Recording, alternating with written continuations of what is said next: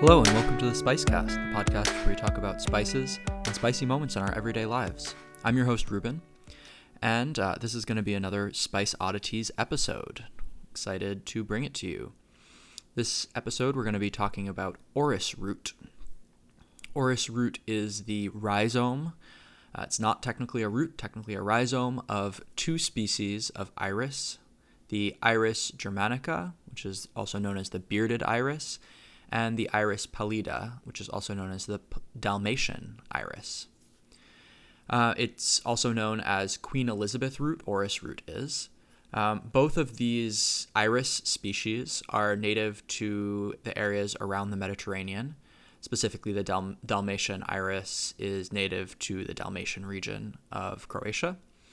And uh, s- since their uh, you know discovery, they have been widely cultivated around the world, both as garden plants and for their flavorful rhizomes.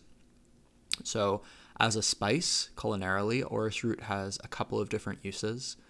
Uh, most prominently in the Middle Eastern and North African spice mix Ras el Hanout, orris root is often included as one of the minor flavoring agents in that spice mixture.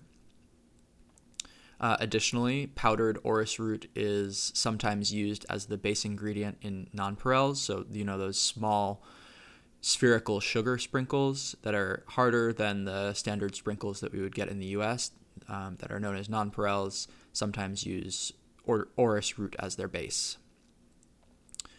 It's also used to flavor syrups, and people say that it has a flavor, orris root has a flavor very similar to raspberry. And finally, um, as a an ingredient in many brands of gin, orris root is included, and that that is including Bombay Sapphire gin. So one of the famous gins includes orris root as one of its ingredients. In terms of medicine, uh, in Western traditional medicine, orris root is used to treat various conditions uh, as wide ranging as sore throat, headache, toothache, constipation, bloating, diabetes, skin disease, bad breath, and more. Um, it's said to be an anti inflammatory.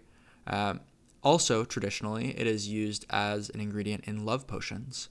Uh, none of these particular uses are substantiated by any medical studies that I could find at this time, although I'm sure there are ongoing studies uh, containing orris root.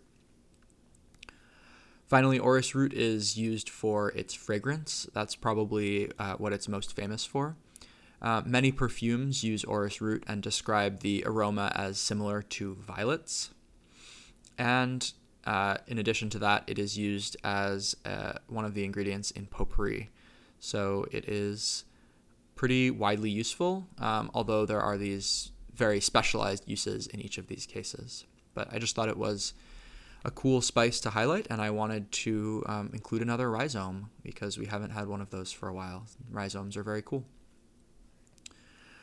If you uh, have any other uses for orris root that you've come across, or if you use it in, in medicine or, or in perfumes, feel free to email us at podcast at thespicecast.com. We'd love to hear, uh, hear from you. You can also reach out to us on Facebook at the Spicecast Podcast or on Twitter at the Spicecast. And finally, don't forget to leave a rating and review for the show on your podcast platform of choice, whether that's uh, uh, Apple Podcasts, Spotify, any other platform. With that, I'm going to wrap it up. But thank you for joining us for episode 32 of the Spicecast Spice Oddities, Orris Root. Talk to you soon.